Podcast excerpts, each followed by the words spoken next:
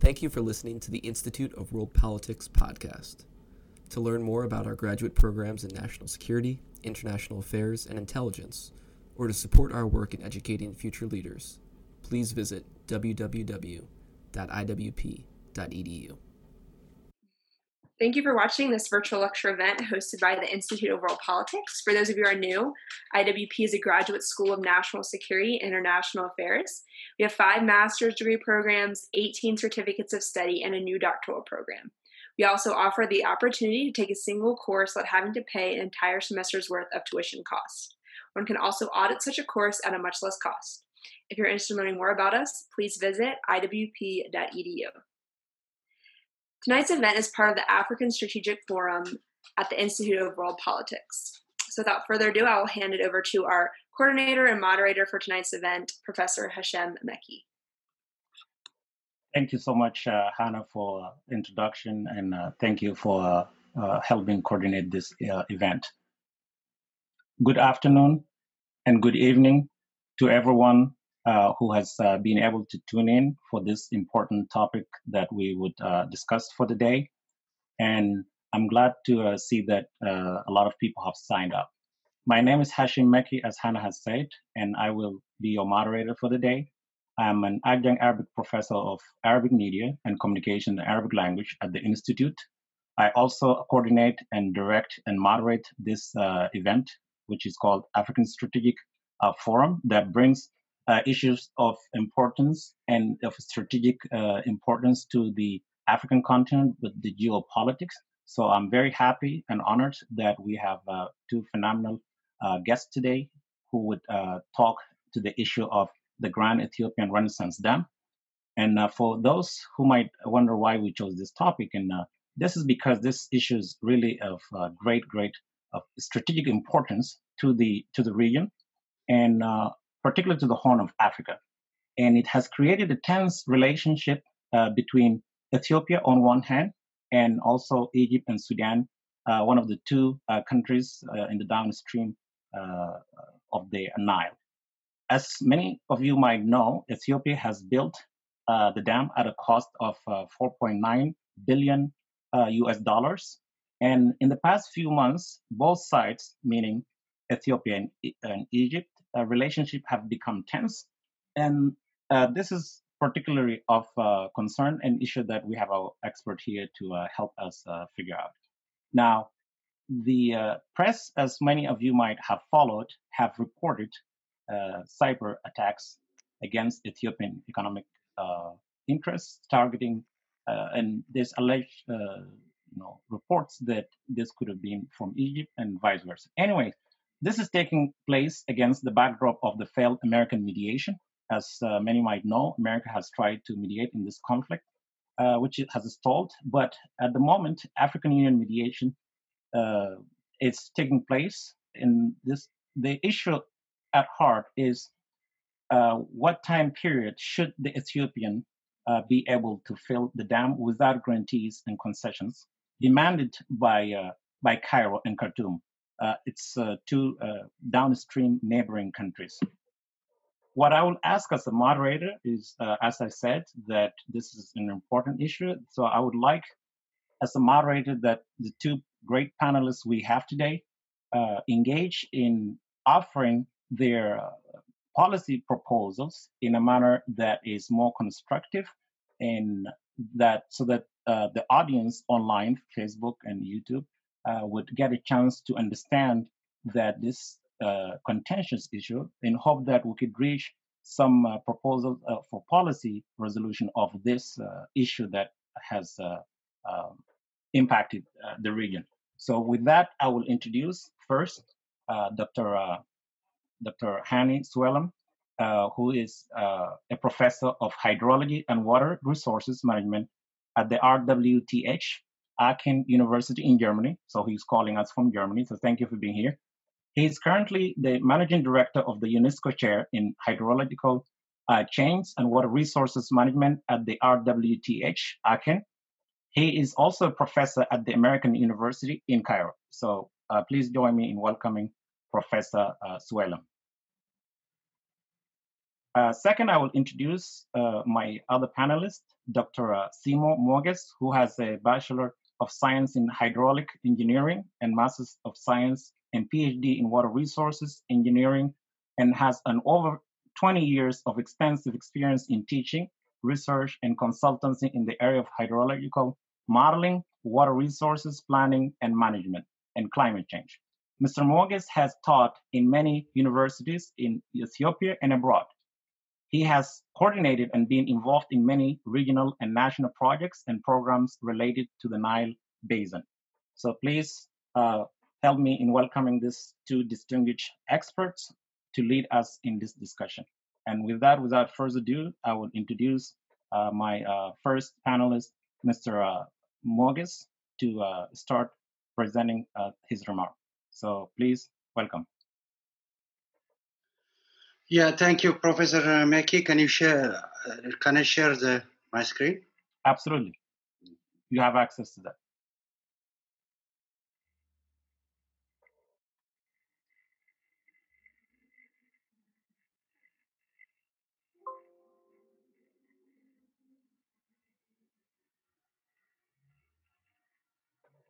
You have 15 minutes, so please go ahead. Okay, okay.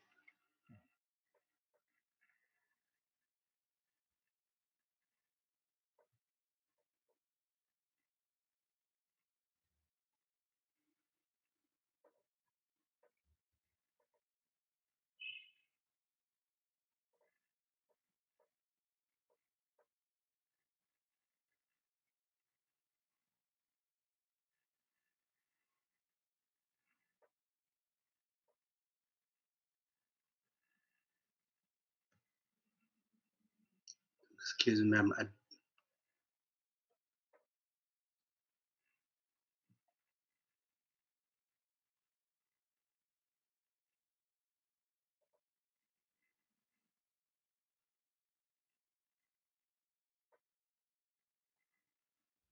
Bear with us, uh, audience, please, as we figure out the technicalities of uh, showing the uh, PowerPoint. Thank you.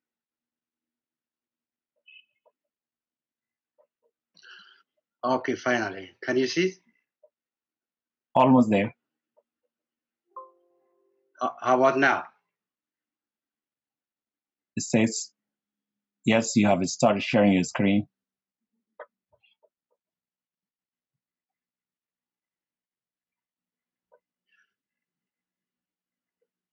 Is it shared now? I cannot see it, but uh, how about Dr. Dr. No, I don't see it. It's saying it's saying started sharing, but it's not showing. It's, it's not showing yet. Ah,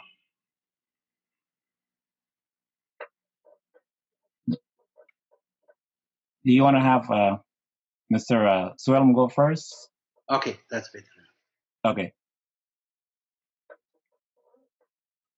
Dr. Uh, Hani, please go first if you uh, if you have your slides ready. Uh, Mm. you can just just stop sharing so that they can uh, share my screen. Ah, okay.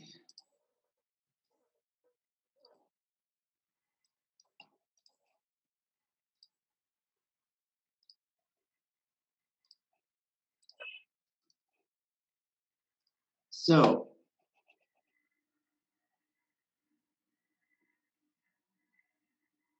do you see my screen now? Yes, we do. Okay, good. So I am going to introduce the, the issue of the GERD from the Egyptian perspective and trying to highlight possible impacts on Egypt from uh, the dam. Um, I was asked, uh, yeah, that we have general audience, so I'm not going to be very technical. I would just give you uh, some figures, some pictures, very light uh, uh, technical issues, and then of course, whatever type of questions you have, you can ask whether it's more general or technical, and we'll be very happy to answer all your points. So, um, the, about the current situation in Egypt or the water situation in Egypt, as you can see, I mean, it's very clear that uh, the entire country, I mean, more than 93% of the country is a desert. And this is the River Nile that you see going from the south to the north. And only this green strip of the country that all the Egyptians are living around or surrounding the two sides of the River Nile, which comes from the south here to the Mediterranean Sea in the north. So only this green area that accommodates 105 million inhabitants. So we're leaving all of this area and living around the river because this is a source of life for the Egyptians. So uh, Egypt is identified as the driest country in the world, as according to the FAO in 2012. Uh, the total renewable water resources is 58.3 billion cubic meter, and uh, you can imagine 55.5 out of this amount is coming from the River Nile. The other uh, uh, very little amount is coming from the little rainfall that's normally on the north coast, close to the Mediterranean Sea here, and some of the groundwater available in the country. So the dependency of Egypt on the river is 97%. That's, that's the important to know. Um, the share per capita is 560 to 570 cubic meter per year. So each person has a share of 570 cubic meter. And of course, you know, or most of you, you know, that the water poverty line is 1,000 cubic meter per capita per year. So the Egyptians are living far below the water poverty line. So they are almost uh, have water shortage of 50% of what's needed in the country to reach the water poverty, not even to exceed it. Um, the annual water shortage in Egypt is 25 billion cubic meter, and that's what makes Egypt is the biggest export uh, importer of wheat to feed the population because there is no enough water to grow all the needed crops. So Egypt, that's why, is importing more than 60% of its food. So these are some facts about the current water situation in Egypt. If we move to the Nile Basin itself, as you can see here, this is the Nile Basin that's colored here in the middle. And you can see here that the total amount of precipitation over the Nile Basin is 7,000 billion cubic meter per year. And 1,660 billion cubic meter uh, is inside this basin, but the 7,000 mentioned is falling on the 11 Nile Basin countries. So what Egypt is receiving here in the north of the continent is less than 1% of the amount of water falling on the Nile Basin countries and less than 3% of the amount of water falling in the basin itself, the colored one. So um, if you can see here, for example, this dark color, as you can see, um, is receiving 2,500 millimeter per year and in the north, in Egypt, is only about 18 millimeter, one eight. Um, although this very intensive rainfall in Ethiopia, of course, there are some periods of drought. As you can see here, this is a picture from Ethiopia, and it shows that the people are trying to collect their water because of the drought period. But this is also a picture in Egypt in which people are searching for water. And honestly, both of them they hurt us. They hurt us to see this picture in Ethiopia, but it hurt us also to see that picture in Egypt. So um, when you see it in the newspaper, you have to distinguish between the two pictures. So it's not always water scarcity. Scarcity is not only uh, a water scarcity. You have to identify the type of scarcity. And this is the map that was published by the FAO in 2019, showing the difference between scarcity. So if you go to Egypt here, the water scarcity in Egypt is physical water scarcity, which means that the water is not available, the water is not there.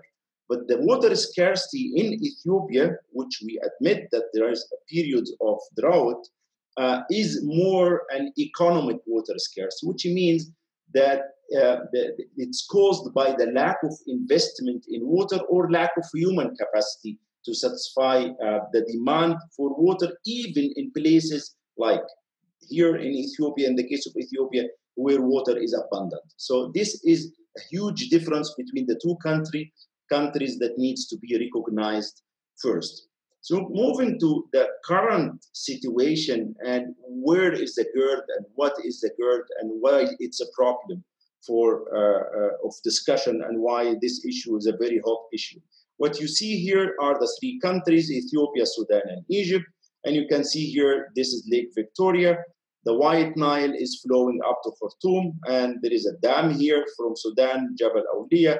And then there is Lake Tana here, Abai River, or the Blue Nile, the, the one in, the, in our focus of this night.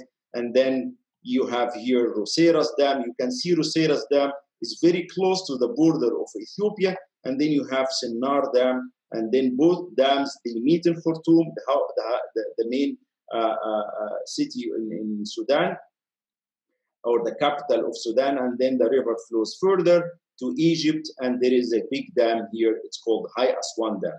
This is the point in, at which Ethiopia is building the Grand Ethiopian Renaissance Dam. Why this point is important for the people in Egypt? Because this point is responsible for up to 60% of the amount of water reaching Egypt. So we discussed already that Egypt is dependent on the river by 97% of its water resources. And this specific point is responsible for up to 60%. You can say 59%, 58%, but we can say up to 60% is coming from this specific point. That's why the GERD itself is a vital story and very sensitive issue for Egypt. So, what is the possible impact that can happen on Egypt from this dam?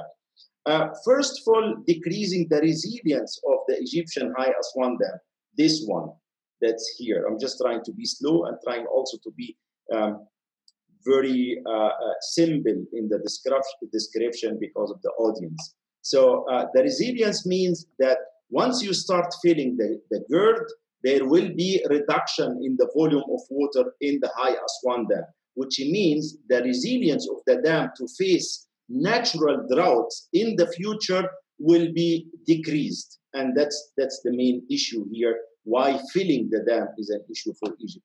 Causing water shortage and artificial drought for the downstream, natural drought when, the, when it's related to the hydrological cycle artificial drought, when you start filling the GERD, then you reduce the amount of water flowing to Sudan and, of course, reducing the amount of water flowing further to Egypt. So the dam safety is also associated with possible catastrophic impact on Sudan first and then on Egypt second. So safety of the dam is one topic. Unilateralism, which means if Ethiopia decided to continue uh, filling the dam in a unilateral way with a lack of information communication. And we all heard and we read in the newspaper what happened in Sudan after the first filling, although it's a little amount, but it was done in one week and it had effect on the drinking water in Sudan and the, the, the drinking water stations or water uh, plant were uh, shut down because there was a disruption of the flow coming to uh, Sudan um, the permanent reduction of hydropower at HAD. So HAD will be uh, uh, uh, having less level, and less level means less electricity. So the hydropower of the High Aswan Dam will be reduced permanently, so in the long run, uh, and increasing soil salinity. Increasing soil salinity, the less water you have, the more salt uh, uh, accumulating in the soil because there is no leaching. You change the type of irrigation and and and without details, but we can go to the details if you need any clarification. The saltwater intrusion normally there is an interface between the Mediterranean Sea and the groundwater. So if you reduce the amount of water in irrigation, especially close to the north coast of Egypt, then the groundwater is not charged.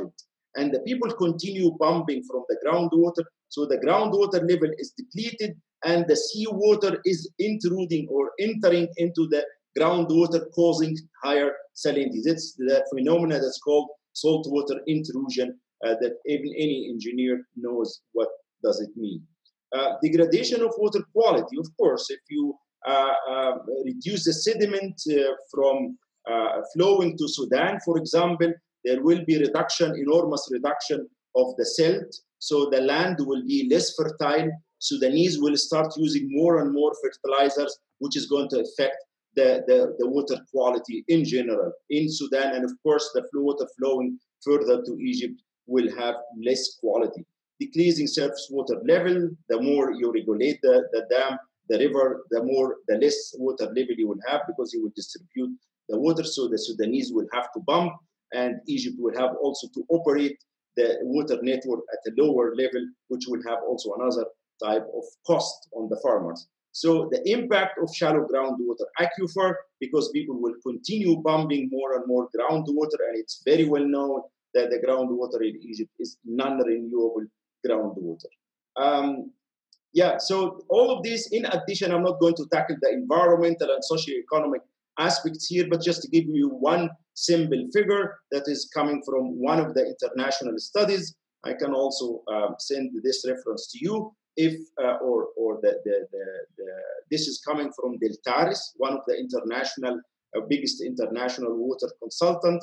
So one reduction, the reduction of one billion cubic meter of water. We said Egypt is receiving 55.5 billion cubic meter. A reduction of only 1 billion cubic meter means for the Egyptians, 290,000 people will lose their income, 130 hectares of cultivated land will be lost, 150 million dollars increase in importing food because you will not have the capacity of irrigating uh, uh, the agricultural land that's irrigated right now. Uh, 430 million US dollar of agriculture production. Uh, this will be the cost of only one uh, billion cubic meter reduction. Just to understand without any details or numbers. So uh, imagine this is the Grand Ethiopian Renaissance Dam on the left side, and this is the High Aswan Dam. Of course, my Ethiopian brothers, they say, okay, you have a high level, you have big storage uh, in the dam. Yes, and this will help us to support the Grand Ethiopian Dam to be filled. Otherwise, there will be a disaster if you stop the water. The more water you store here, the less water will be flowing to the Had because the Egyptians will continue Uh, abstracting water from the Had to supply their needs. So there will be a time that you reduce the flow to Sudan and Egypt enormously in order to fill the Grand Ethiopian Renaissance Dam. At the same time, you will reduce the volume of Had. Of course, we never know. It's according to the hydrology. If you have wet year, the situation will be much better than what you see here. If you have an average, the situation will be average. But if you have dry years or prolonged dry years, then the situation in the Had will be dramatic. That's why you always hear in the discussion in the news drought, dry year, prolonged dry years. This is the period that the downstream countries uh, are concerning. So one only there, just one figure to show you this is the period between 1978 uh, uh, and, and uh, 2002 which was known as a period of drought. So if this filling started, this is the GERD level, and here is the high Aswan level on the right side. If you start filling the Grand Ethiopian Renaissance Dam here, as you can see, up to the level of uh, 600 and 620 and 625, and then you start your operation between 625 and 640 as our Ethiopian brothers announcing, then this will be the impact. The blue line will be the impact on High Aswan Dam. There will be a dramatic reduction okay. in water okay. level, and you can reach here the shutdown. So there is no water to supply the people in the downstream. And you saw already the impact of only 1 billion cubic meter. Here, the estimation of this simulation is 31 billion cubic meter of water distributed over this number of years of losses. So I think I think that's a good point, Dr. Sewilam. Thank you so much. So that we could also hear from our uh, other uh, panelists who would uh, take the view of Ethiopia, uh, so that we could uh, get to Q and A afterwards. So if we have Dr. Uh, Moges, but thank you so much, Dr. Uh, Sewilam, for this Sewilam for this very insightful and informative presentation.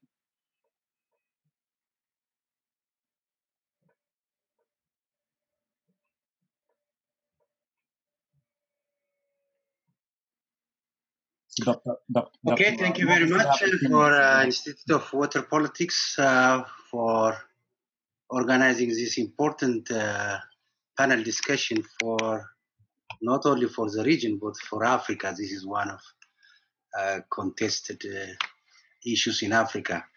Uh, go ahead. I have shared my PowerPoint. I would like to, I didn't go into the details of uh, technicality, but I just want to touch base on general issues so that uh, people who are very technical can ask questions that uh, either in, in terms of modeling results or in terms of uh, any issue that uh, you think is technical or, or, or, any issue. So I have organized it into four. It's Nile background. I think if there are some people who doesn't have more knowledge on Nile, I'll, I'll try to go into Nile background and then a little bit of the challenge because the challenge is related to not current, the challenge is also future challenge in the Nile Basin. And then a little bit on Grand uh, Ethiopian Renaissance Dam and the solution, I say, has to be a big picture solutions and a project based. Continue. Go ahead. Okay, as you can see from here, uh, the Nile, the Nile basin is uh, Nile. Yeah, uh, from uh, consists of Nile, 11 countries from Burundi to Egypt. And as you can see, 85% of the water is generated from Ethiopia, and significant water is generated from equatorial Nile, except that most of the water is sunk in, in, in the middle of Sudan. So uh, this is, if I show this hydrology, you can see the blue and this area is where the water is generated, source region. And these are use regions where in Egypt and Sudan, 90% of the irrigation uh, activity takes place. Uh, and in the South Sudan and uh, starting from Uganda, there are uh, cascades of lakes and swamps that uh, sink a lot of water. Uh, almost 50% that's coming from from this region. It means that now that significant water is pouring to the Nile Basin from Ethiopia. This is the main source region for all of us in Sudan, Ethiopia, and Egypt. Continue. Uh, I would like to pose a challenge. This, because Blue Nile is uh, one of uh, the biggest uh, volume contributor to the Nile, it's highly variable in terms of flow. You can see the average flow is 49 around, and you can see there is a lot of vis-a-vis uh, the flow coming from equatorial or white Nile, you can see uh, it it is steady. That's the, the lower one you can see, uh, and the blue Nile is the one that you can see is the biggest uh, in the middle. It means that the four months contribute almost 82% of the annual flow uh, from Ethiopia. This, that means of eight months of Ethiopia is also dry, like Egypt and, and, and Sudan. And much of the water is generated within four months. So that's why uh, storage is as important as Egypt and Sudan uh, because of uh, because of the mountain nature of the the river. It rushes quickly into uh, the plains of Sudan and Egypt. Continue. And the next issue is population and economic growth. Grow, uh, economic growth is continuing in the region. You can see in 1970, around when High Aswan Dam is constructed, the population of the Nile Basin close to 100 million. Uh, now it's close to 554 million, which means uh, the more agreements are delayed, the more uh, concluding agreements become uh, very complex. It would have been very easier if countries, Egypt, Ethiopia, and Sudan would have an agreement 10 or 20 or 30 years than now. So this complexity of population and economic growth also impacts water scarcity. Uh, as you can see, the water scarcity, my brother from uh, Egypt also showed, drastically increases. So we have to also take into account the population pressure coming from the source region of the water. Continue. And then the other is climate change. Climate change is one of the issues that also uh, is more unpredictable in the region, even though many studies, including from MIT, shows there is a likely increase of uh, uh, uh volume of Nile over the coming 100 uh, years, but the frequency of flooding and drought would increase. That means these kind of big storage like GERD are very important to arrest both the drought situation and the flood situation. And it's also important uh, to put this kind of dams in a cool area where the evaporation is very low. Continue. Okay, another challenge is the hydropolitical challenge of these uh, colonial era agreements and past unilateral developments in Egypt and Sudan has resulted a little bit on Ethiopia. It, it impacted Ethiopia because Ethiopia cannot access development uh, funds from international uh, uh, funding organizations over the last five decades. So that has impacted in a way that Ethiopia has hasn't developed the, the resource equally as other other countries. So this is very important, uh, and th- th- these countries has to move into a new regime of cooperation, and that's where uh, equitable and equi- uh, reasonable utilization of water resource uh, can guarantee sustainable development uh, in, in the Nile region. Continue. Now I will come. already, many people know GERD is located in in border to Sudan, as you can see and it's a, big dam or the, the largest dam in, in, in, Africa. And you can see uh, it's a smart dam in such a way that it has uh, different spillways. We have safety spillways. As you can see, three spillways here and here. Uh, we have also spillway here, and it's only used for power as it stands. The design shows so there is no any way that it uh, it consumes water. It's only cons- uh, the issue becomes a filling issue. During the filling issue, if it's done coordinately, uh, then the impact is believed to be uh, little, uh, from uh, different studies. Continue.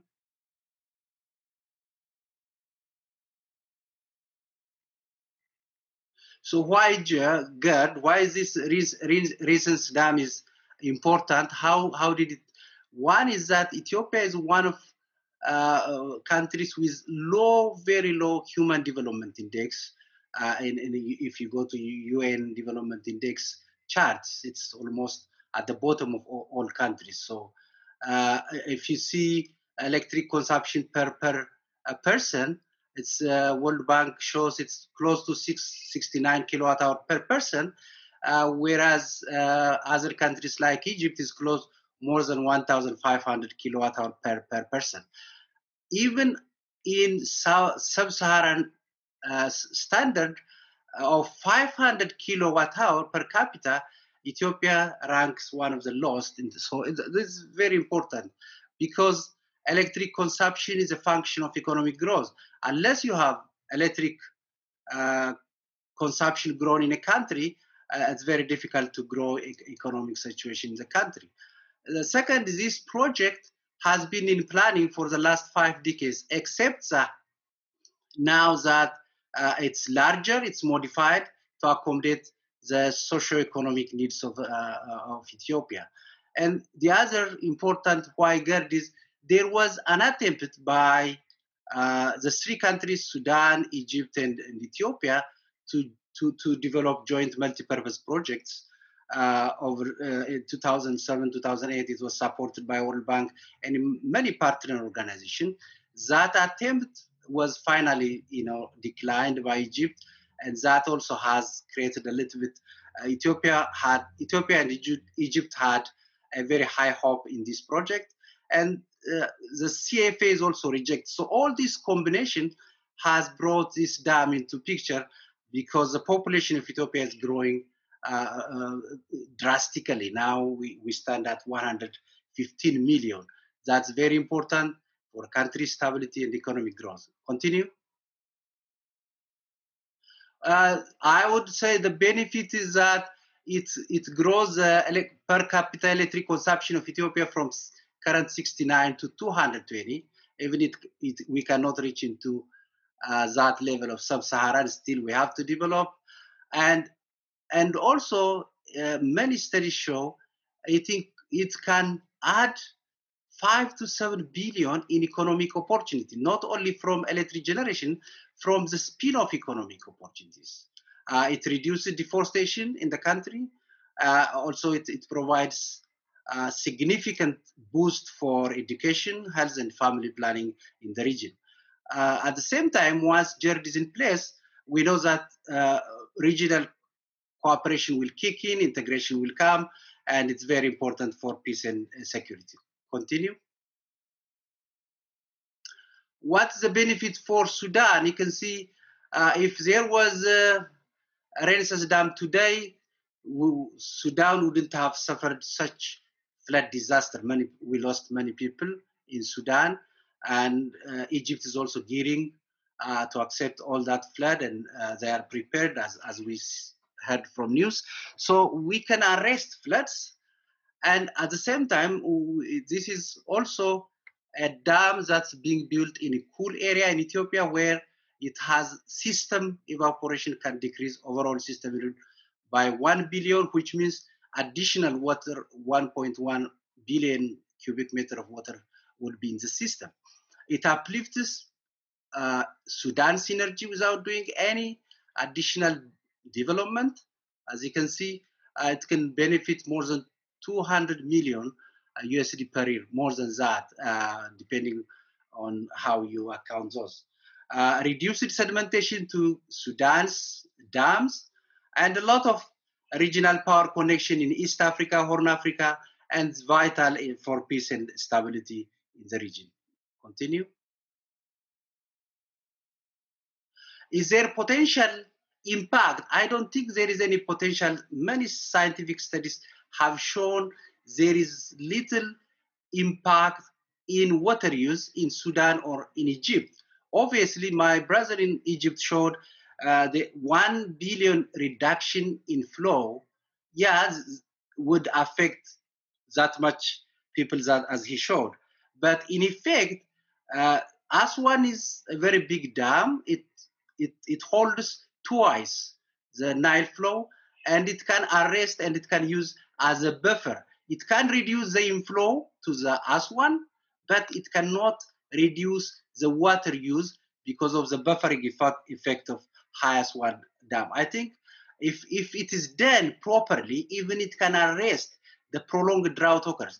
We know that from, from uh, there was a prolonged drought in 1980s and Aswan Dam has properly arrested that more than eight, seven years of drought. There is a chance uh, this dam has also a benefit to all of us in such a way that when filling takes place has uh, has that advantage. At the same time, this is one of the wet years in the entire Nile. Lake Victoria is at high level, uh, Aswan is at high level. Starting filling this time would have a positive consequence for the coming two, three uh, years because of the memory of water in the system. Uh, continue.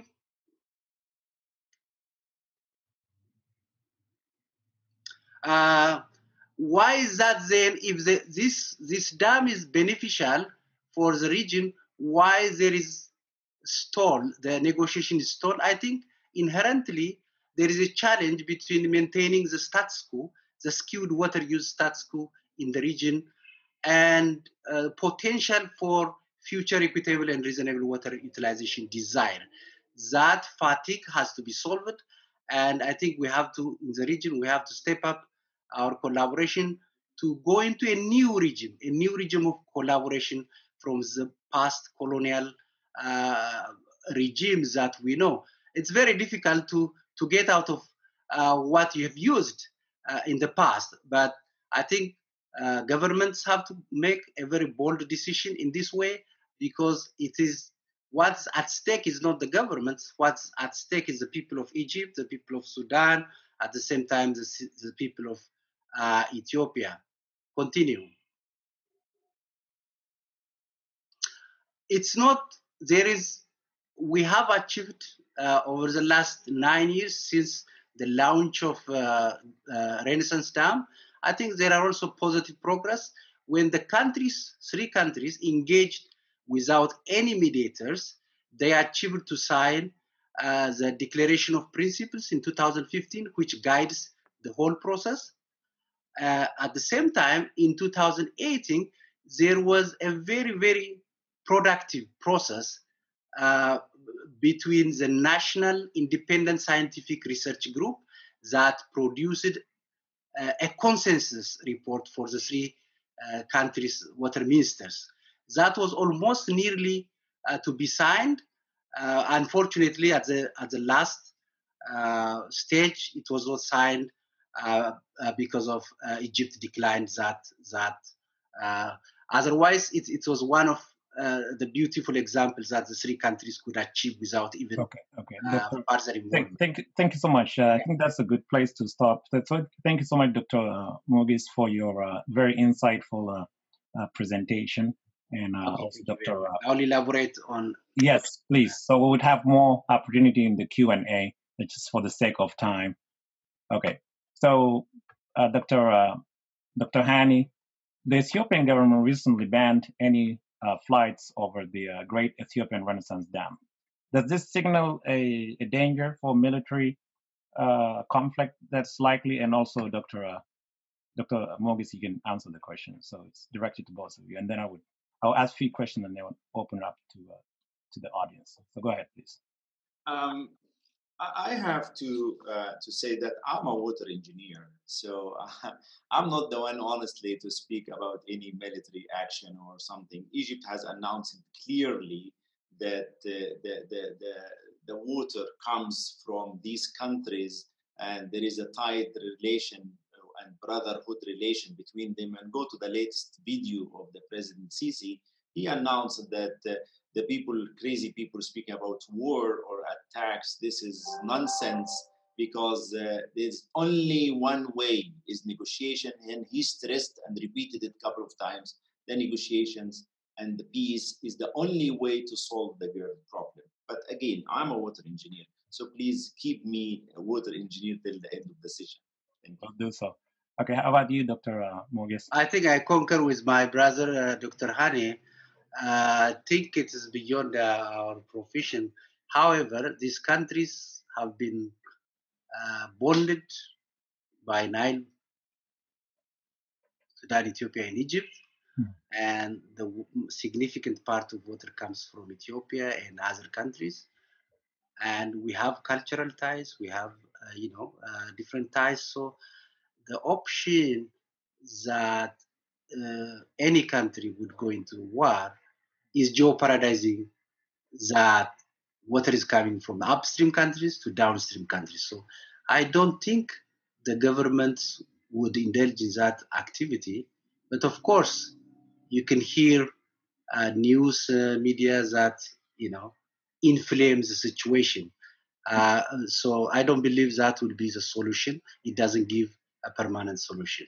Well, let's hope so. Okay, maybe a question that you both can answer. Uh, you've also alluded to the uh, importance of the water proportion for both Egypt, but also the harvesting and its importance for uh, for Ethiopia. Uh, Dr. Moges said that if this has been 15 to 20 in the past, it would have been resolved better. So, which means we're too late for resolving it. But, anyways, let's say in the future. So, what do you both envision uh, a better way to distribute the water Nile uh, for this different uh, countries in terms of uh, so that it doesn't make impacts on the climate change, but also that is equitable to downstream uh, uh countries. Um, I, as an engineer, I this the solution is obvious. I mean, the simulation models and the, the analysis and the statistics and everything is showing that there is a solution. I have many comments on what my brother uh, said. I mean, uh, regarding the, the, the increase of the water in the region is absolutely not true. I mean, if you if you build a dam with this amount and you have a storage capacity of as big as, as the city of London, there will be automatically increase in the evaporation unless you are believing to reduce the volume of High Aswan Dam so that you can reduce the evaporation. If this is the idea, then as I said in my presentation, you are just putting the country in danger of suffering from drought because you are making the High Aswan Dam useless if you doesn't have the buffer that you mentioned many times. So there was a contradiction in the in the in the say one time it has a buffer of saving the Egyptians, on the other hand, you reduce the, the evaporation and you increase the water resources. And this is for me as an engineer, it means directly reducing the volume stored in the uh, high Aswan Dam. Back to the point, the solution is clear. In the Egyptian proposals that has been have been put on the table, and the latest one was, I mean, mediated by the World Bank and the, the U.S. government, and which is clear for the people that was negotiated in Washington. Um, there was uh, an application for the international law that gives Ethiopia the right to generate the maximum hydropower up to 80% in the worst case scenario. So always generate the maximum hydropower and only reduction of 20% in the severe situation. When the downstream countries are suffering from drought, Ethiopia is only asked to reduce the hydropower generation by 20%. This is the optimum solution that okay. to protect the downstream, and again, Ethiopia escaped in the signing time. Okay, what what do you say, Dr. Uh, Dr. Moges, to this uh, statement by Dr. Hani that uh, Ethiopia could reduce it by 20% and that would have uh, less impact on the downstream countries? Uh, as I said uh, before, uh, the total volume, annual volume that reaches Aswan because of this GERD dam doesn't change in, in, in the, during the operation of the dam. It's only what we know is that it only uh, Uh, reduces. Before it was reaching within four and five months. Now it's distributed annually. What does it mean? It means High Aswan Dam start operating at lower level, but the total volume remains the same, that amount. What does it make? It makes that then the, the amount of water stored in the cool Ethiopia compensates more water because it's flowing annually. So evaporation in the hottest part of the world in Egypt would reduce because it is operating at lower level. In fact, the scoping studies before uh, that was supported by World Bank, if four consecutive dams was built in Ethiopia, uh, it says it reduces evaporation in Aswan, but it gets also steady flow of water annually instead of getting in four months. Uh, so I, I think uh, that's hydrologically contested and scientifically that's true. Uh, at the same time, it, Ethiopia gets significant amount of power uh, from its its cool reservoirs. That's what I can say. Okay, so uh, someone, the two, one of you two mentioned that um, the United States uh, involvement. So, what can the United States do? I know the United States tried to mediate before uh, it delegated it to the African Union. By it was delegated by from the United Nations to the African Union so that they can resolve. It. Now, what can the United States role be to help uh, Egypt reduce that uh, water evaporation or manage that water that it loses by 50% or so, depending on what the models are that you two are presenting clearly two different uh, uh, scenarios. So, is there any role that the United States can play? I'm not sure which 50% you're speaking about, but okay. uh, um, I'm talking about the fresh water.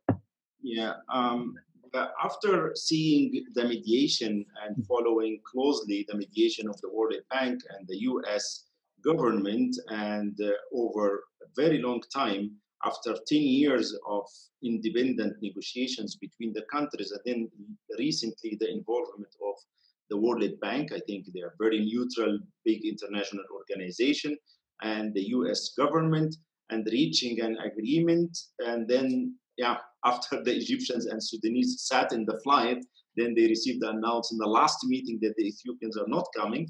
After finalizing the agreement, I don't know what else the US can do as a mediation role. If you're speaking about technically, um, I don't think there is something technical to be done on the Egyptian side right now because all what Egypt is doing right now is trying to recycle the water one, two, three, four times in order to cover the needs. And now Egypt is lining about 40 to 50,000 uh, uh, kilometer of water uh, canals in order to save any drop that might be uh, uh, sea, um, deep percolated or seepage to the soil. So um, they're trying to do their best to optimize the usage of the available water. But if I go back to the point that my brother mentioned, uh, there are 2 billion cubic meter that will be lost as an evaporation from the GERD. If the Ethiopian brothers are going to operate the dams, their dams at a higher level during the entire year, which is not the case right now, there will be more evaporation happening in the system. So um, again, reducing the head level means less resilience and less safety and insurance for the Egyptians. So this is not the solution that we are looking for. Thank you. Okay. Uh, can I chip in? Yes, please, and then I will open I it up to one of the, the one of the, one of the resolutions that uh, international partners like US would indulge is into. You don't find uh, a solution without the bigger picture seeing the bigger picture, holistic picture of integrated water resource management within the Nile system. Because we know there is more water in the Nile system than we are fighting. For example, uh, Egypt, uh, in, in one of the studies in Egypt, it showed to avert risk of GERD, if there is any risk, uh, agricultural management in Egypt alone can produce over 40 billion meter cube from the management. You have to make smart agricultural because that's inhospitable hot region. And now we have to step out of that regime of, you know, wasting water, uh, even in Sudan, and come into uh, a new regime of high water efficiency, uh, uh selecting crops that utilizes less water and smart agriculture, like many countries in USA, in Israel, and other countries. So this is a study uh, from Egypt that says there is a chance that Egypt can save more than 40, uh, close to 40 billion cubic. That Ethiopia cannot utilize that much water if that is saved. So there is, it is only that we don't transparently talk. Egypt has one of uh, the oldest water stored in aquifers like uh, like Nubian aquifers. I'm not saying it is they have to. I, I, I, got, I got your point. I got your point. So, but it seems like uh, Dr. Hani is not buying that. We can uh, we can move on and uh, get some questions from the audience, and that probably can bring more clarity. Uh, okay, so the first question is from uh, uh, Fiera Herba, and it's both is addressed to both of you. It says the prof raises a good point that both countries face water scarcity. The question is that what are you proposing for a fair share of water resources to eliminate the scarcity? So, uh, who want to take that question question and answer? Um, I, I, think I think we need to distinguish between two main issues: solving sure. the GERD problem um, and uh, water allocation. Okay. So if we start to mix both of them, I think that we will make the problem very complicated.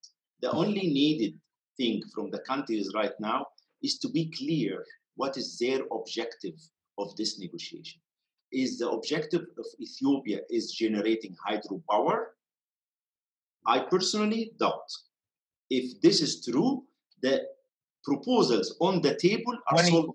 okay, Dr. Dr. Swell, when you say don't, what do you mean you don't? You don't buy the fact that they're trying to generate electricity? This is one of the objectives. Okay. The second objective. What, what would be the other objective so that the audience might have you for, for, me, for me, hmm. if if I give you a, a solution to generate in all the times 100% of the maximum capacity of your dam and only when you have the downstream countries which may be 3 4% of the cases um, that, that you, you reduce your amount of hydropower to 80% in a very very few years in the history that might happen again that you reduce your amount of electricity by 20% i'm not saying on the long run. I'm saying only in a couple of drought years severe drought years and you're not accepting this then i would think that the objective of this dam is controlling the water and controlling the blue nile and putting pressure on the downstream countries for whatever other reason but so what do you propose what, what do you propose as a solution so that as a policy, if you were to recommend a policy prescription for resolving the issue? That we, we need to think about more collaboration, okay. more being uh, uh, having political will. Okay. The, the, the, proposals are there. As my colleague said, there are many publications putting solutions. Okay. Uh, I, I know some researchers in the US who put like I, I, 20 papers. Point. I understand. Let, let's, get the, uh, let's give Dr. Moges also uh, an opportunity to answer. Yeah, I think the solution is not, as I said, it's not only uh, the GERD, it, it, has to be holistic. One is there is already uh, the population in Ethiopia is staggeringly growing. It's becoming, you know, one of the lowest uh, human development index country. It's not only GERD. To be to to uh, to be frank, Ethiopia also wants to develop irrigation upstream of GERD.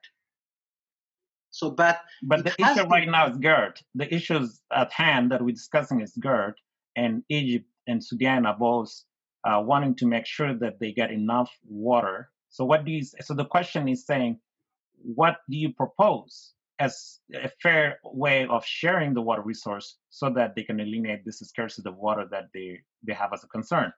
I, I think that the, these countries, the three countries, have already more or less technically agreed okay. uh, that filling would take place. The okay. filling numbers have been agreed, and what's remaining is operation. Uh, how do they operate?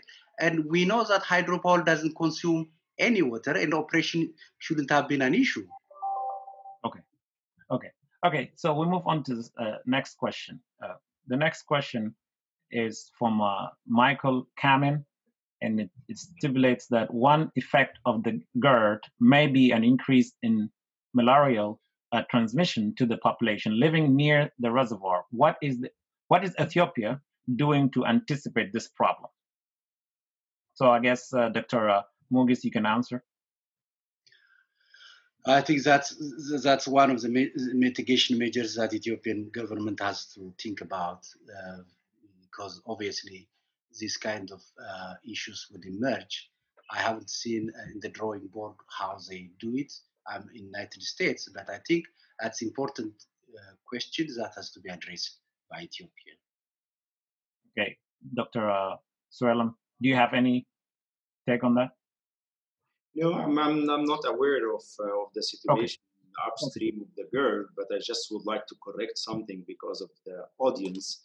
Uh, my colleague said that there is a research uh, uh, saying or giving the results that you, Egypt can save 40 billion cubic meter of water from the agriculture only.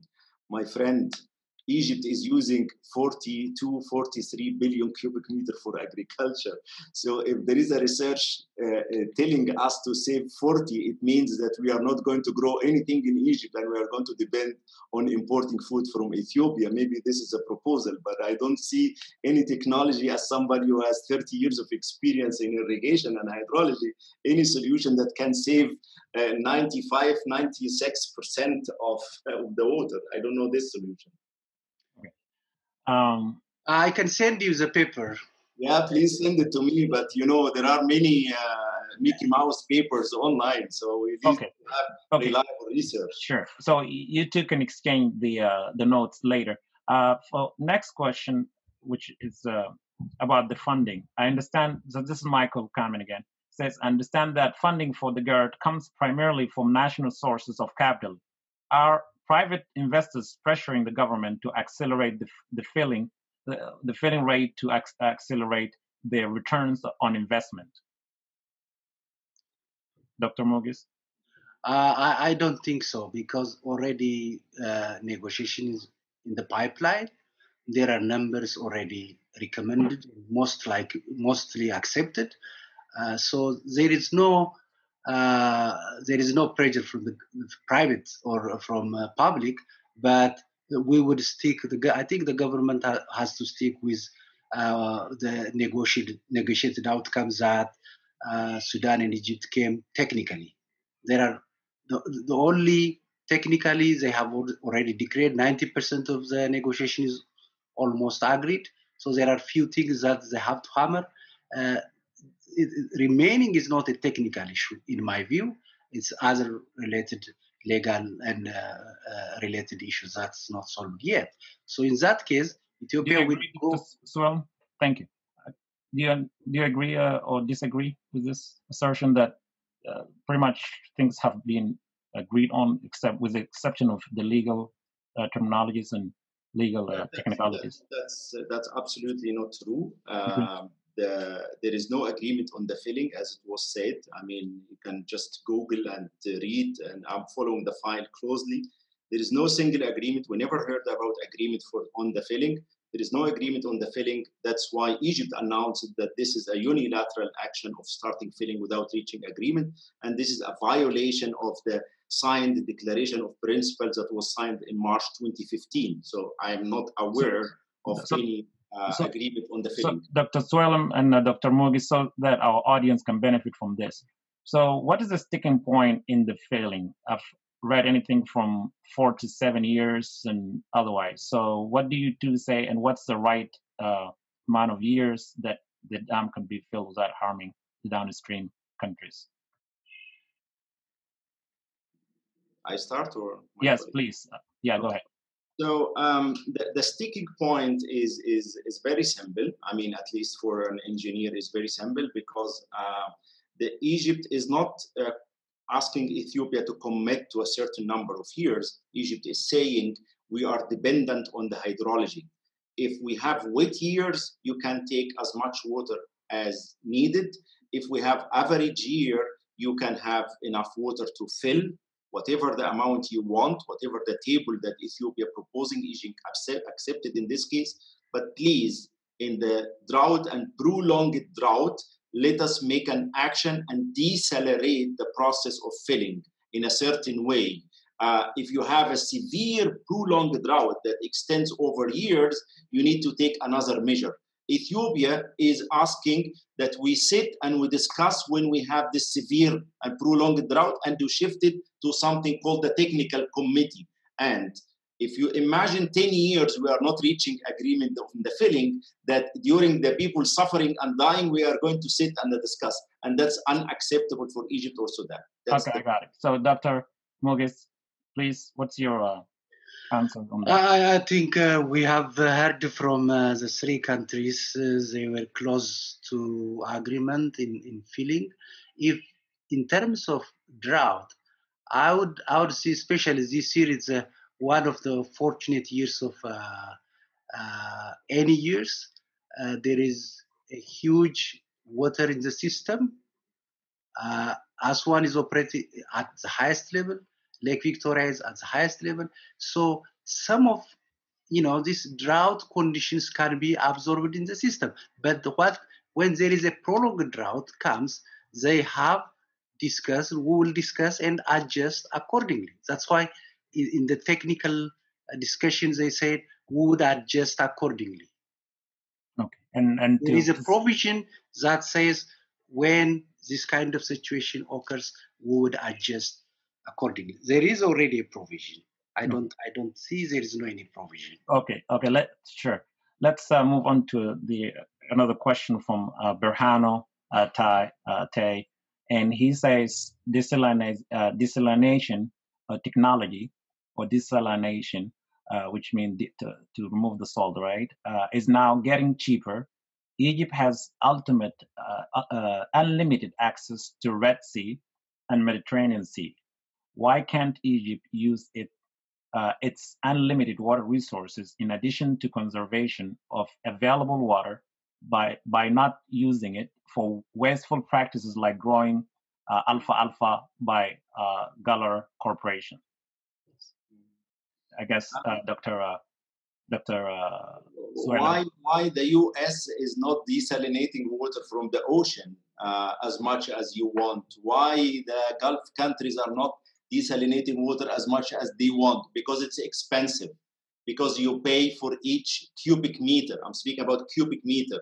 Okay. And you, the person who's asking, and me, uh, we need 1,000 cubic meter per year minimum. This is a poverty line. So you need between 0.5 dollar and one dollar per cubic meter. So if you are going to cut from the river uh, Nile one billion that I mentioned uh, before, which is uh, the best case scenario, GERD will cut more than one billion. This is one billion dollar per year.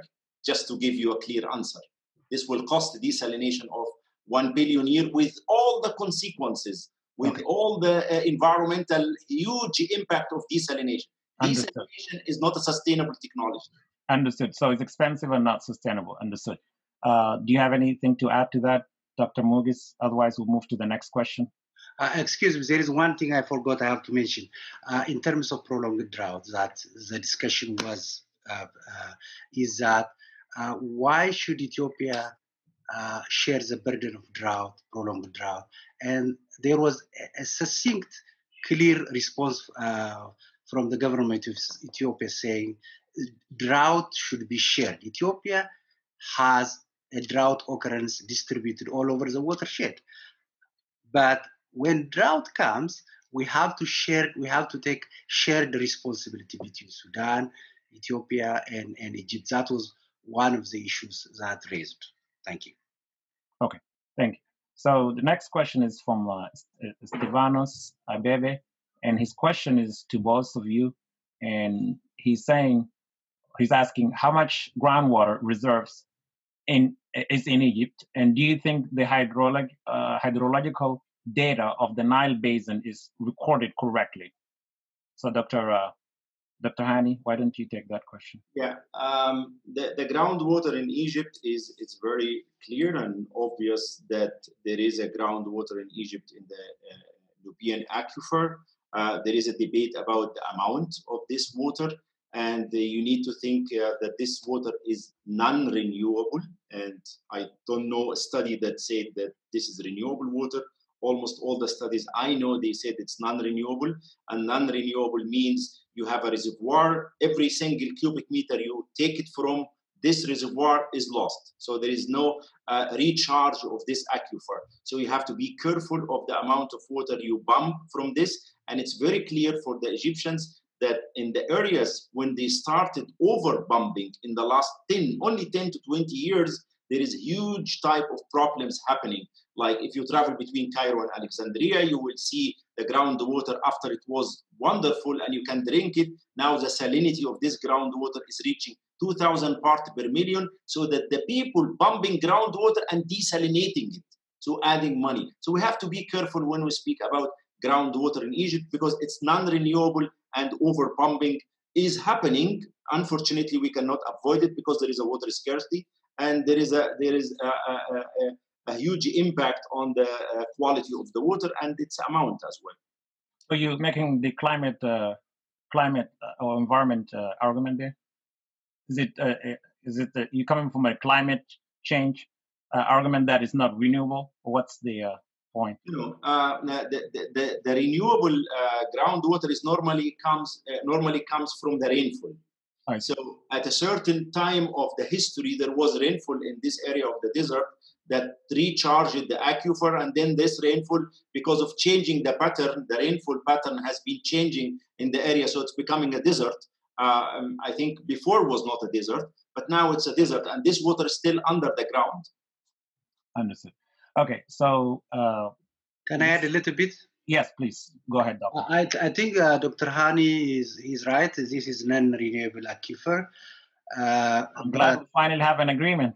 Oh, wait, wait, yeah, yeah, it is non-renewable.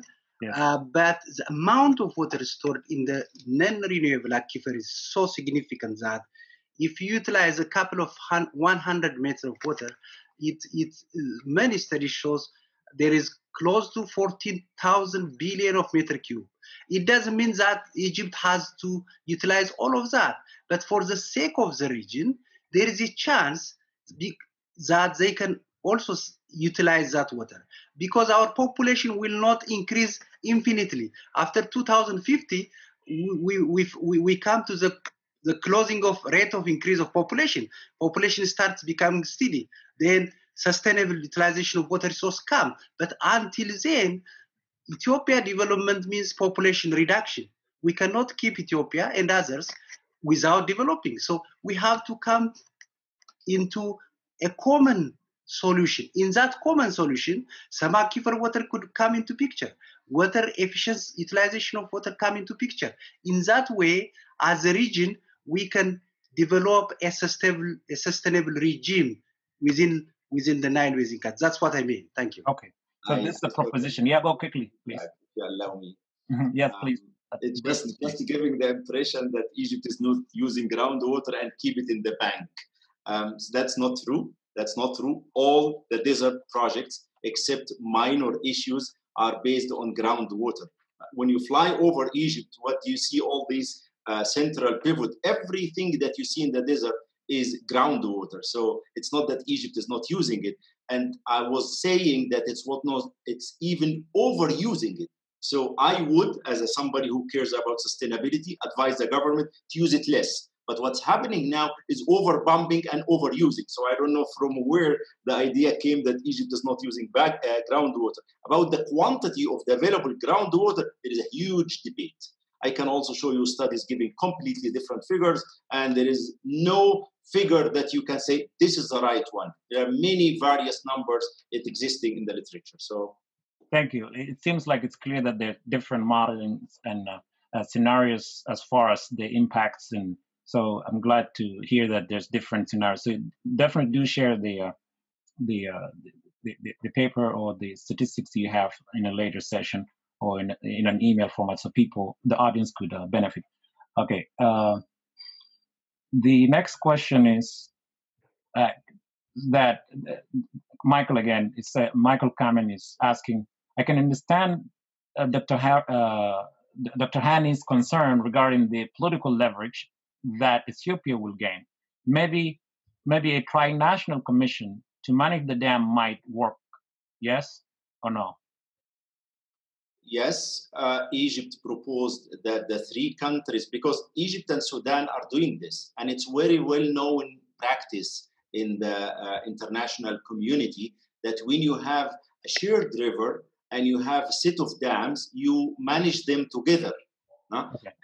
Ethiopia refuted completely this type of discussion, although the agreement between Egypt and Sudan it, there are Egyptians in Sudan controlling the operation of the dams, and there are Sudanese in Egypt working with the Egyptians on High Aswan Dam. This is very well known and very acceptable, but Ethiopia refusing any other nationality to come to the Ethiopian land and share and contribute in operating or managing the Okay. GERD. Dr. Moges, can, can thank you. Dr. Moges, can you answer as to why this uh, proposition of having a tri commission that could manage the um, can manage would not work, and why Ethiopia has reservation?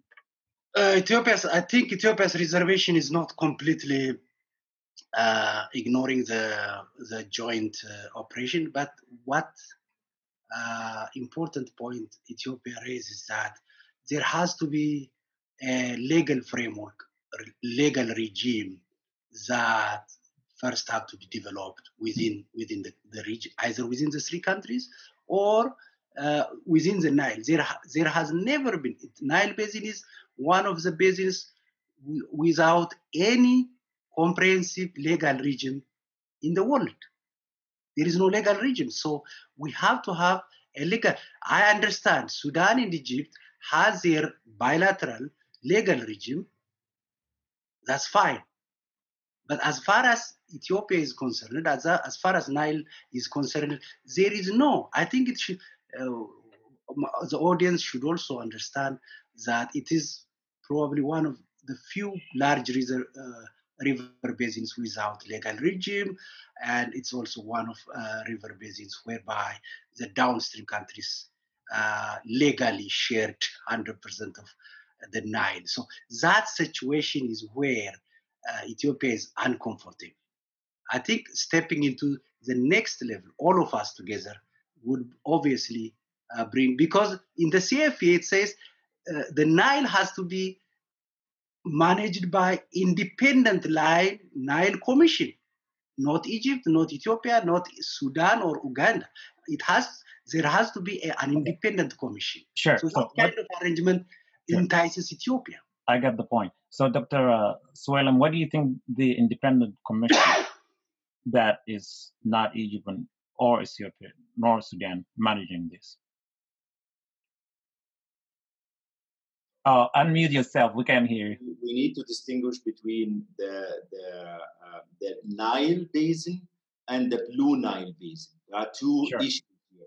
We sure. are here, and they are there negotiating and discussing discussing the Blue Nile, and the Blue Nile is only about three countries. So when we speak about commission, we are speaking about commission of the three countries. But please Google Google it and see the, the official announcements of the, uh, uh, the, the minister, Ethiopian Minister of International Affairs, the Ethiopian Minister of Water Resources, that managing the dam and operating the dam is an issue of Ethiopian sovereignty. So there is no one can come from outside to manage the dam. It's not me who is saying that, but okay. please go to the record videos and official statements. Okay, okay. So let let's move on to the next question. Uh, Lulzekt uh, Abebe is asking, it should be clear that USA and World Bank are not mediators, but observers. Ethiopia has not uh, has not consented to that role of the two.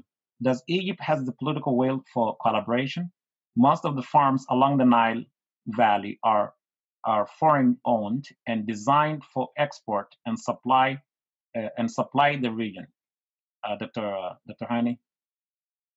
Um, so the role I, I don't know who decided, who decided, about observers or uh, uh, mediation, but please go to the declaration of principle. I think the, the item number 10 is saying if the three countries cannot reach or the three uh, parties cannot reach an agreement, they can ask for mediation. And that's exactly what happened. They went to the World Bank. Ethiopia agreed. Why Ethiopia set for six months meetings in Washington, meeting in Ethiopia, Khartoum, Cairo, Cairo, Ethiopia, Khartoum, then Washington, Washington, Washington, Washington, three, four meetings in Washington, and then they discovered what at the time of signing that uh, the World Bank and the U.S. should not play a mediation role. Come on, I mean, uh, uh, Egypt signed this agreement from one side, initiated it to show the interest of reaching an agreement, but again while the people, the negotiation teams from Egypt and Sudan sat in the flight,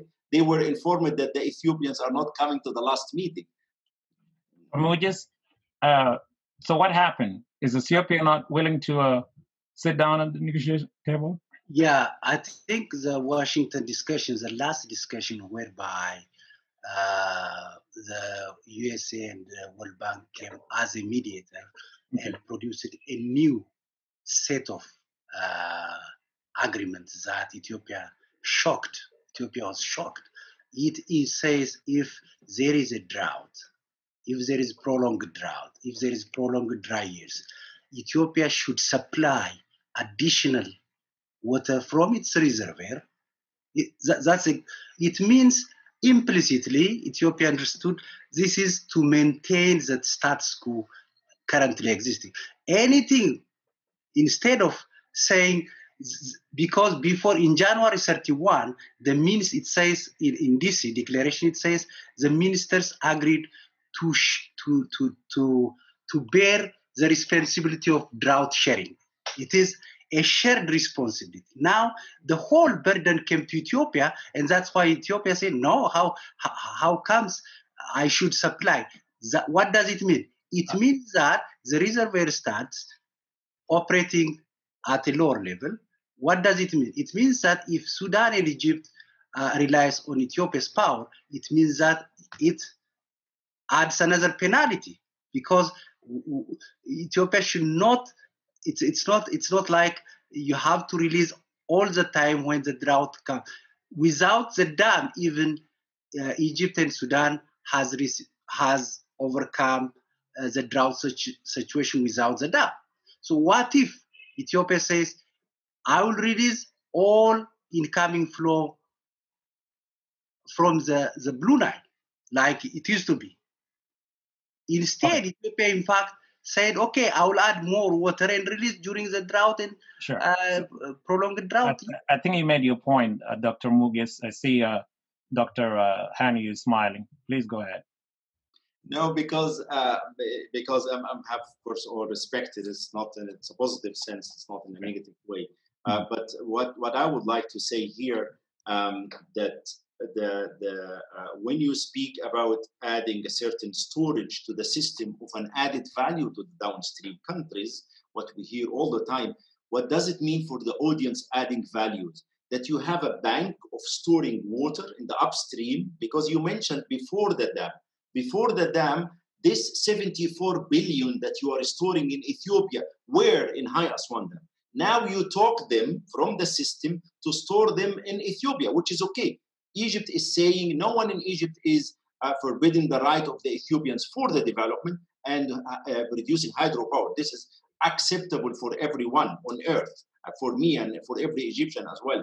So, but at the time of water scarcity, and you see people in the downstream who lost 74 billion to be stored in Ethiopia, and you see them in the prolonged drought suffering from the water shortage because the situation after the dam is not the theme like the 80s for many reasons. First, there is a 74 billion or 50 or 60, depends about the storage at that time when it happened in the future. Second, the Ethiopian population has increased so in the 80s, Ethiopia, uh, sorry, the Sudanese population has increased. So Sudan is abstracting today much more water than the 80s. So all of that you have to consider it. And if you have this water stored in Ethiopia and the people suffering in the downstream, and you are asked to release water, you know that releasing the water from the dam will also generate energy because the water will has to go through the turbines and generate hydropower. So you are not even losing anything. We are just asking you instead of releasing it after a couple of months, please release it now because people dying in the downstream. That's the entire point about. But you are going to generate an energy with this water. Okay, so it seems like uh, Can, Dr. can, uh, can I intervene a little bit? y- yes, uh, very very briefly, so we can move on Yeah, to the I next think question. it's, it's misleading. Storing 74. It's that 74. So what's the correct one? it go it's distributed annually and it flows downstream. It, instead of going in four or five three months, now it's annually distributed and going. Now what Ethiopia says is I will release the water, but it has to be according to my power generation rules.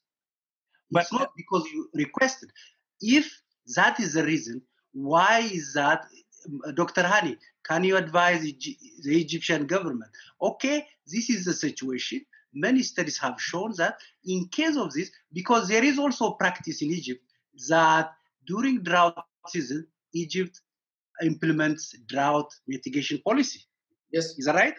Yes. Yeah. You have from 5 to 15, you reduce. But instead of that, you can add more. Okay, let's modernize our agriculture. Let's support. Ethiopians by modernizing agriculture.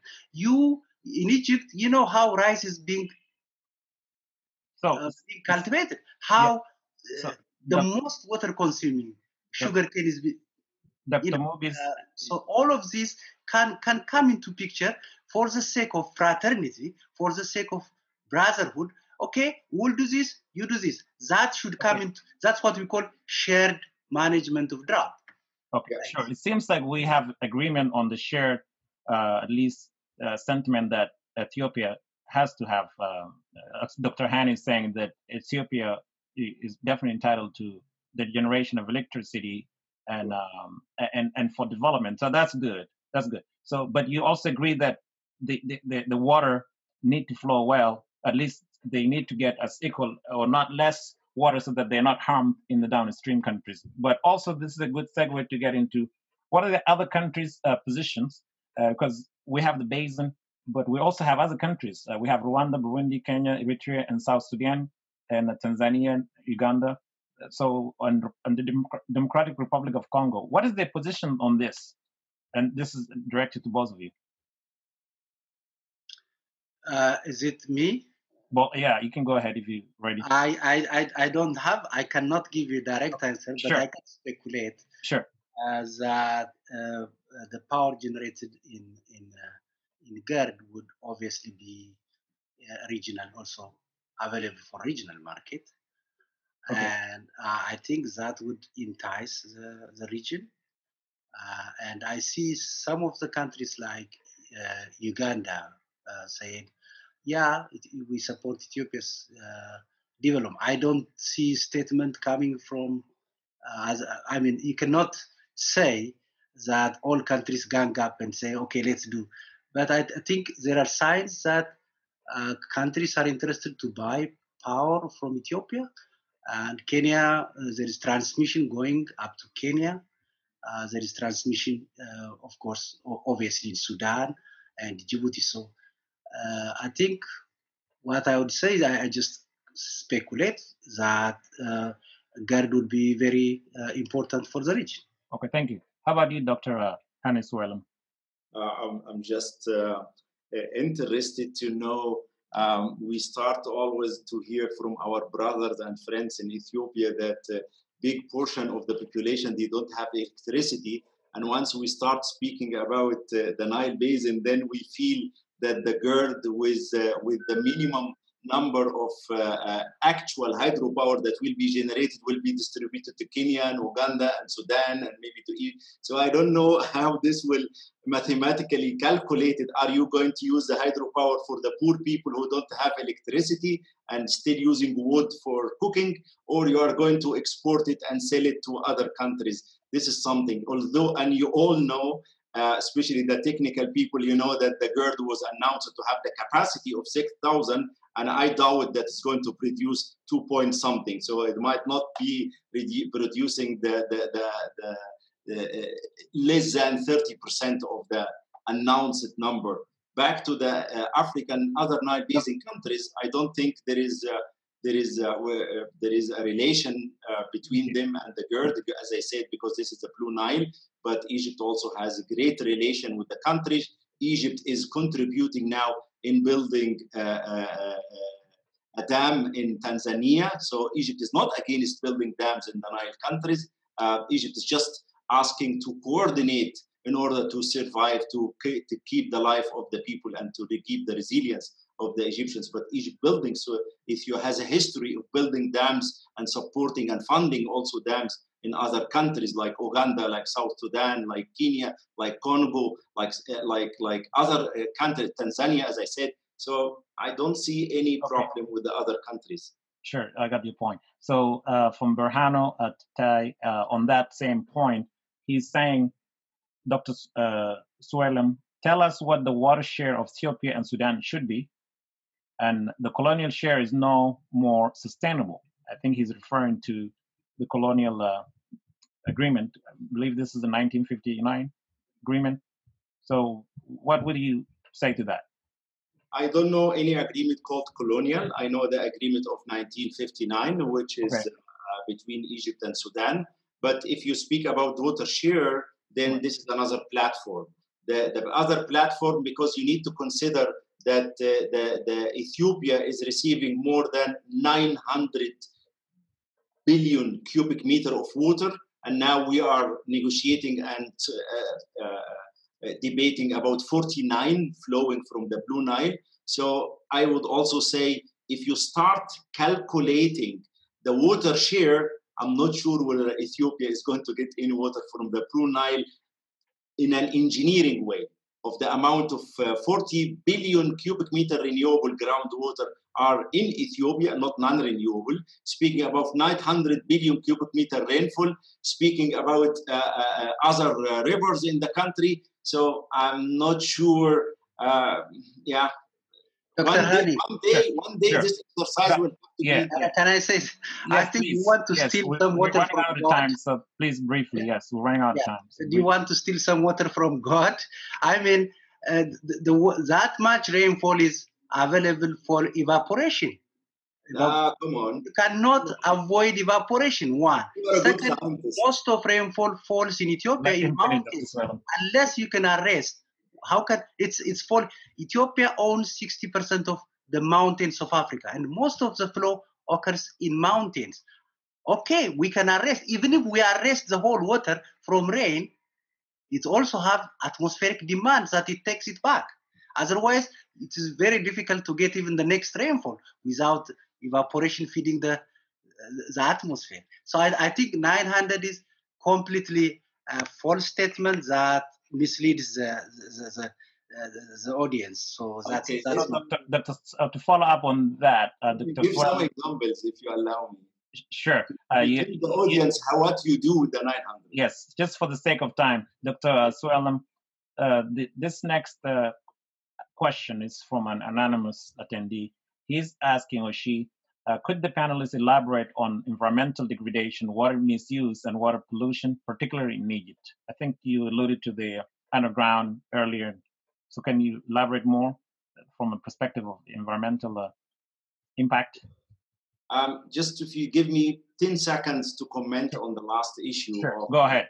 Go ahead. the, most of the agriculture in Ethiopia is rain fed. So rain is not only for evaporation, rain is for also food production. And Ethiopia is the second uh, is is the one of the 10 global exporters of organic food. Ethiopia is the second globally of exporting uh, uh, um, coffee, and you know that Ethiopia is exporting uh, uh, sugar cane, uh, biofuel. So all of that is coming from the rain, my friend. It's not only rain for evaporation, rain for food, rain for animal. Ethiopia is producing more than 100 million heads of animals, livestock every year. All of that is from the rain. So please don't tell me that the rain is useless.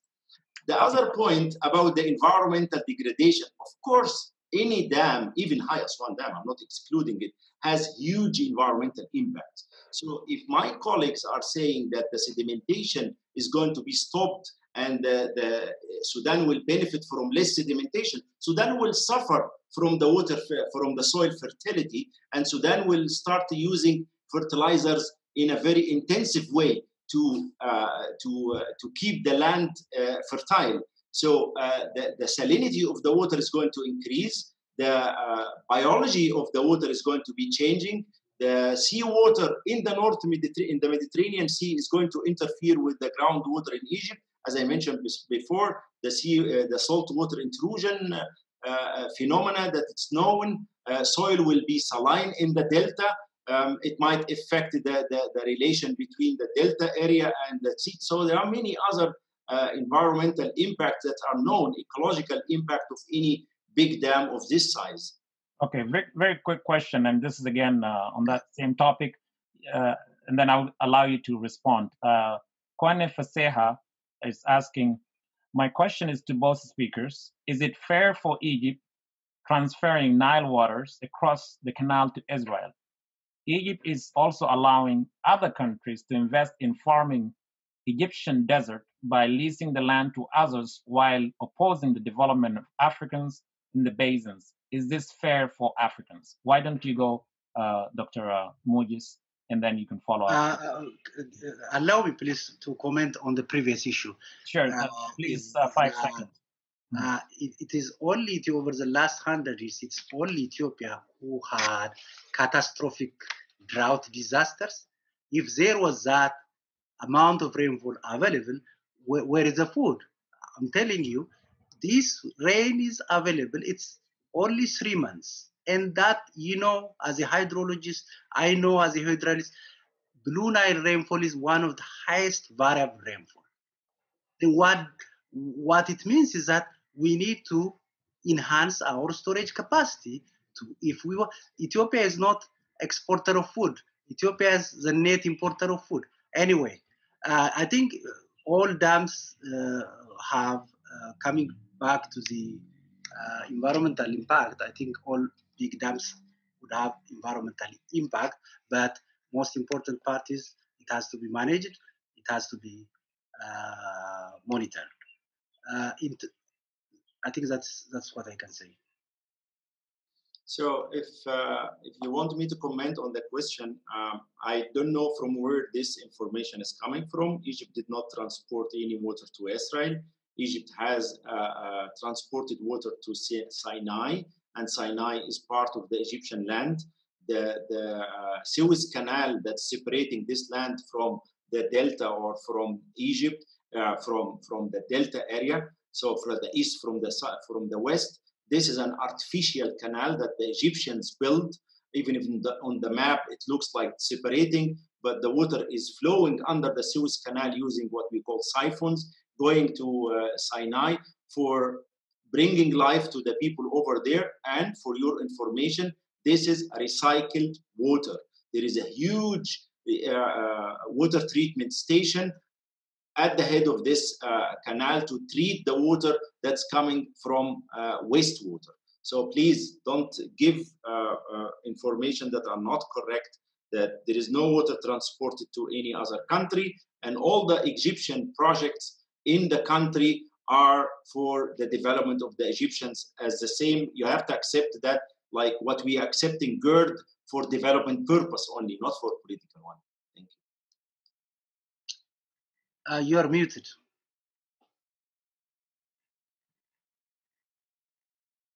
Uh, you want me to talk? Yeah, go ahead. Sorry. Yeah, I think uh, I have no knowledge of uh, Egypt transferring uh, Uh, water to Israel. Uh, I'm not sure. Uh, that's not up to us, me and uh, okay. Dr. Hani.